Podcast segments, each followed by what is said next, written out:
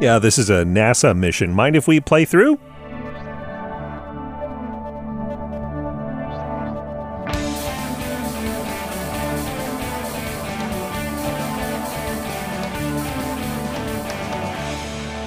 It's time for Cool, Weird, Awesome, where our stories travel. I'm Brady. It's Friday, November eighteenth. Today in nineteen twenty-three, the birthday of Alan Shepard, the first American in space, and the first person to ever play golf on the moon. Shepard was one of the original Mercury seven, the very first American astronauts. He was the first one to go into space in nineteen sixty-one.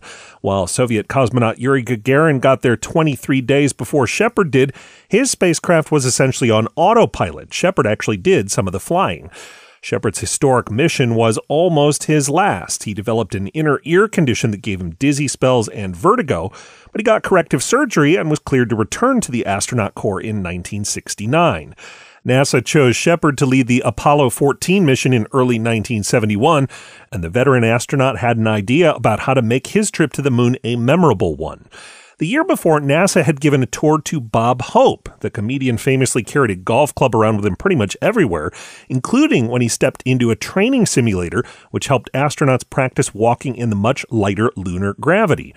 Shepard realized hitting a golf ball on the moon could demonstrate its gravity for all those watching on Earth. Bringing an actual golf club on the tiny lunar module wasn't going to work, so Shepard teamed up with some NASA engineers and a golf pro in Houston to add the head of a six iron to a collapsible tool meant to collect moon samples.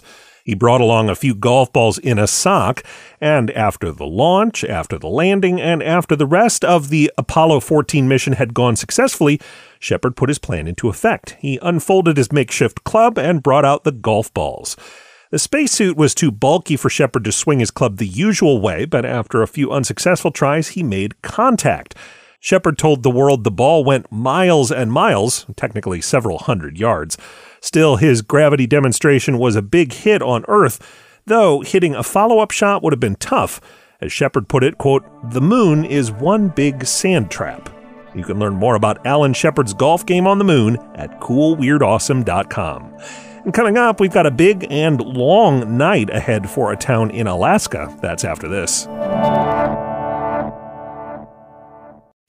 Cool, Weird, Awesome is even more awesome when you listen on a smart speaker. That's what it's designed for.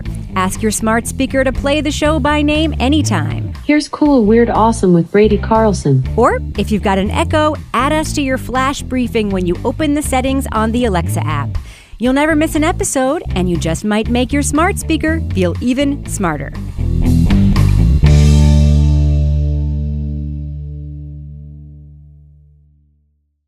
Welcome back. When night falls tonight in the very northern Alaska town of Utqiagvik, also known as Barrow, it's going to linger. This is the point in the year when the polar night begins. The sun stays below the horizon, so essentially they won't see the sunrise again for more than sixty days. I'm Brady. They do make up for it with extra sunshine in the summer. Thanks for listening, and come back again next week for more Cool, Weird, Awesome.